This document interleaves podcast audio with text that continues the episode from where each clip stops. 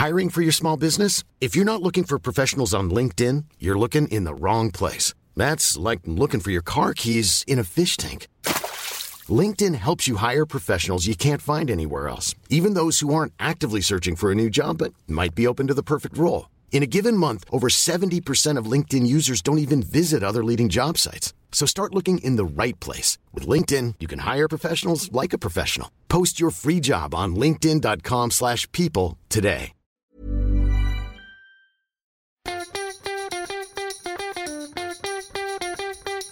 From Barangaroo Studios, the AusBiz COB is the key stuff you need to know about the day in business and finance.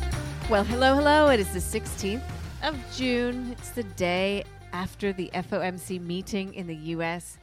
We're going to talk about everything in business markets and startups. Maybe not so much startups today, although London Tech Week is on and there's a special recording of Startup Daily happening right now as we speak. I'm Nadine, here with Scuddy. Boy, that was a very convoluted intro today, wasn't it? It was. Could have been a lot more succinct and, just how terrible was our local market today. I had to go and be so flippant about it, but... Yeah, it was predictable, it was lousy, it was everything I expected it would be. Yeah, it certainly was. So it was just a Fed hike relief rally that fizzled out, didn't it? You know, right through that the day today.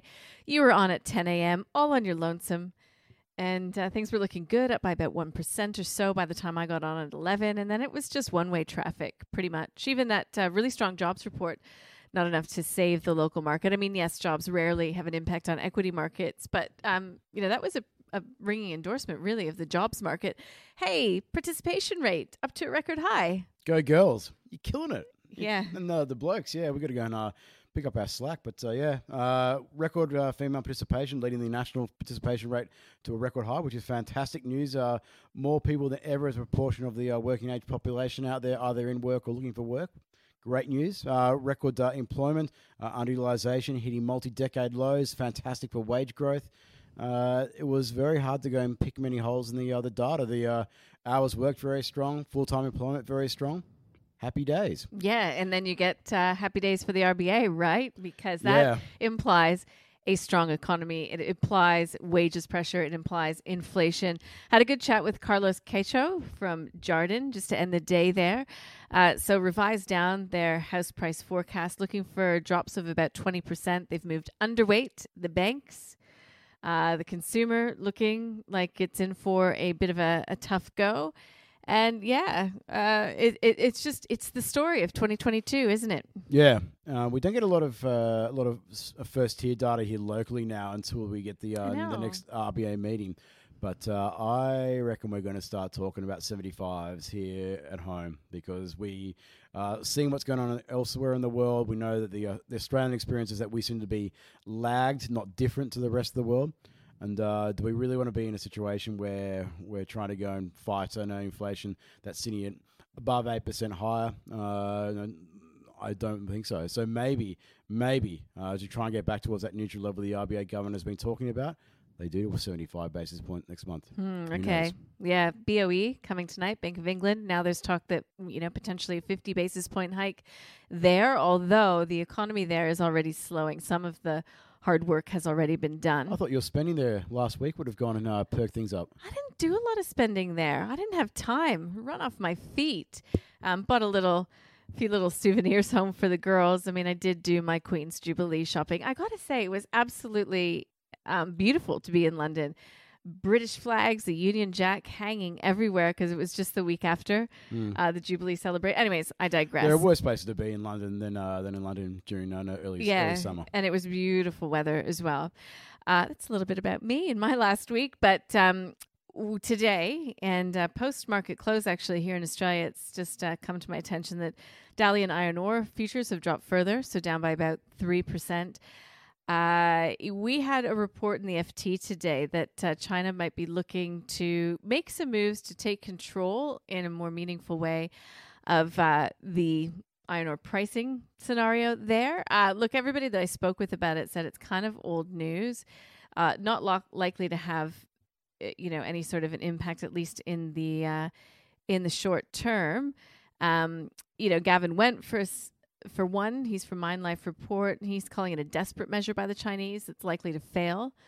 They've tried to diversify before. It's not worked. What they need to do is dig more out.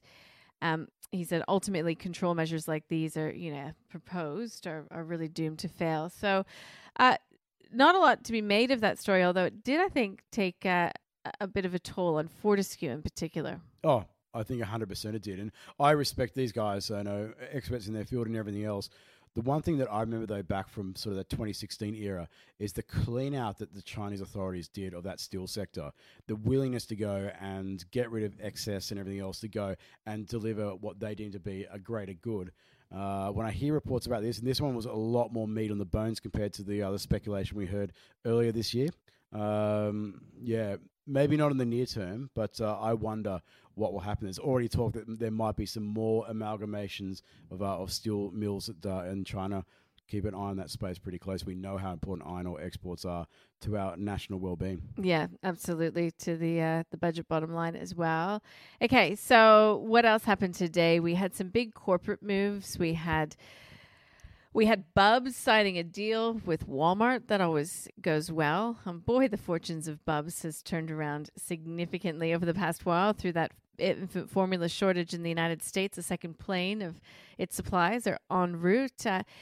Eagers Automotive shares are up more than 7% as it looks to buy back progressively within 12 months from the buyback beginning at the end of this month. It's company says that it reflects its very strong balance sheet. So yeah, shares doing really well there. On the flip side of the equation, though, Link was a stinker today, down by 11%, the lowest level since April 2020. It looks like that potential takeover by that Canadian company, Diane Durham, has hit a bit of a snag with the ACCC.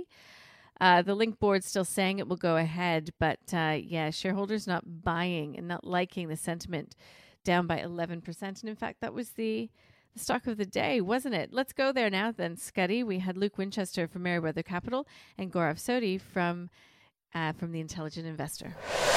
Anyone who's now looking to take over a competitor or integrate, I think will face is clearly facing a more aggressive ACCC. That's the takeaway from here. For Link in particular, Link has been a weak business for a long time. It's going to be ripped apart and sold in one way or another. And I don't think this will be an impediment to it. It's probably going to mean a much lower price. I have no interest in it myself. There are clear cultural problems inside Link, poor management for a long time. I've got no interest in this business at all, Andrew. This is the top of my head, fourth or fifth time someone's taken a look at Link and walked away. Now, I guess D&D haven't walked away yet, but I suspect they would like to, given their share price is down 50% from where it was. So there's something, there's cockroaches in the kitchen here with Link. Gaurav's right, there's pieces of the business that are probably decent in the right hands. How it finds its way to those hands, wait and see. But I'm not the sort of investor who sits there and tries to, run a sum of the parts valuation and hope that value can be unlocked. So I'd be staying away from Link. And I suspect something like this hangs over the share price for quite a while. Cockroaches in the kitchen. Get out the Baygon. Don't touch it. That's the sentiment coming through there for sure. Okay, so when we talk about where to from here for the markets, we had a number of great conversations on that theme today, clearly in the wake of the FOMC. I know you wrote it in the newsletter today. It does feel as if that buy the dip mentality is yesterday's news, right? Yeah. The environment has completely changed, and it will be so for the time being. Until the focus goes off inflation to growth and the like, this is what it's going to be for the time being. So we'll see what happens from here, but the big one that's starting to loom now, and everyone's going to be getting a bit heebie-jeebie about it. Got a few more weeks of confession season here locally before earnings season kicks off, is earnings here, United States. Margins, we know they're getting hit by inflation, weakening demand in some pockets. So, yeah, is the E about to go and drop the penny? We'll find out. Yeah, all right. When you got to think about retailers, again, that came up in the conversation with Carlos Cacho from Jarden, Looking at the US as sort of the canary in the coal mine as far as retail goes when it comes to inventories, when it comes to input costs and obviously the consumer as well.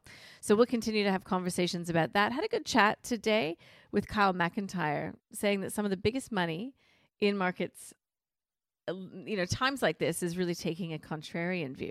Yeah. I prompted him to go and say that as well. But, yeah, it's because there's some of the Scuddy, modesty is not his strong suit. Yeah, no, but no, this the way he was explaining to me, and this is before the interview started. We were just having a chat about it and just like, had that real contrarian tilt, and it's proven to be the case. You look over the course of time, the people who have. Not timed it exactly, but to know started leaning into another trend as it's getting going has really dominated. It's been big movements when it comes to thematics at the moment. So, yeah, some great ideas out there. He gave some names in the healthcare space in particular, also in the energy space. So something for everyone. Yeah, he's been long got this energy call right, you know, pre-war in Ukraine. And, yeah, defensiveness is sort of the theme that that continues with an interview that we've got in the show notes from Zach Riaz from Banyan Tree. So if you'd like to listen to that, that would be good. We've got BOE, we've got Swiss National Bank, we've got lots happening for the rest of the week. We'll get you across everything you need to know on AusBiz, the live stream. If you just listen to the podcast, I'd encourage you to go over to ausbiz.com.au, and there are plenty of interviews from throughout the day and our live stream as well when we're on from 8:30 until about, well, market close, 4:15 each and every weekday.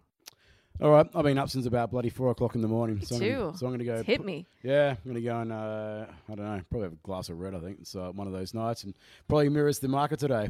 Yeah. Here's, all right, cheers Scotty, to that everyone out there. Have a good one. Cheers.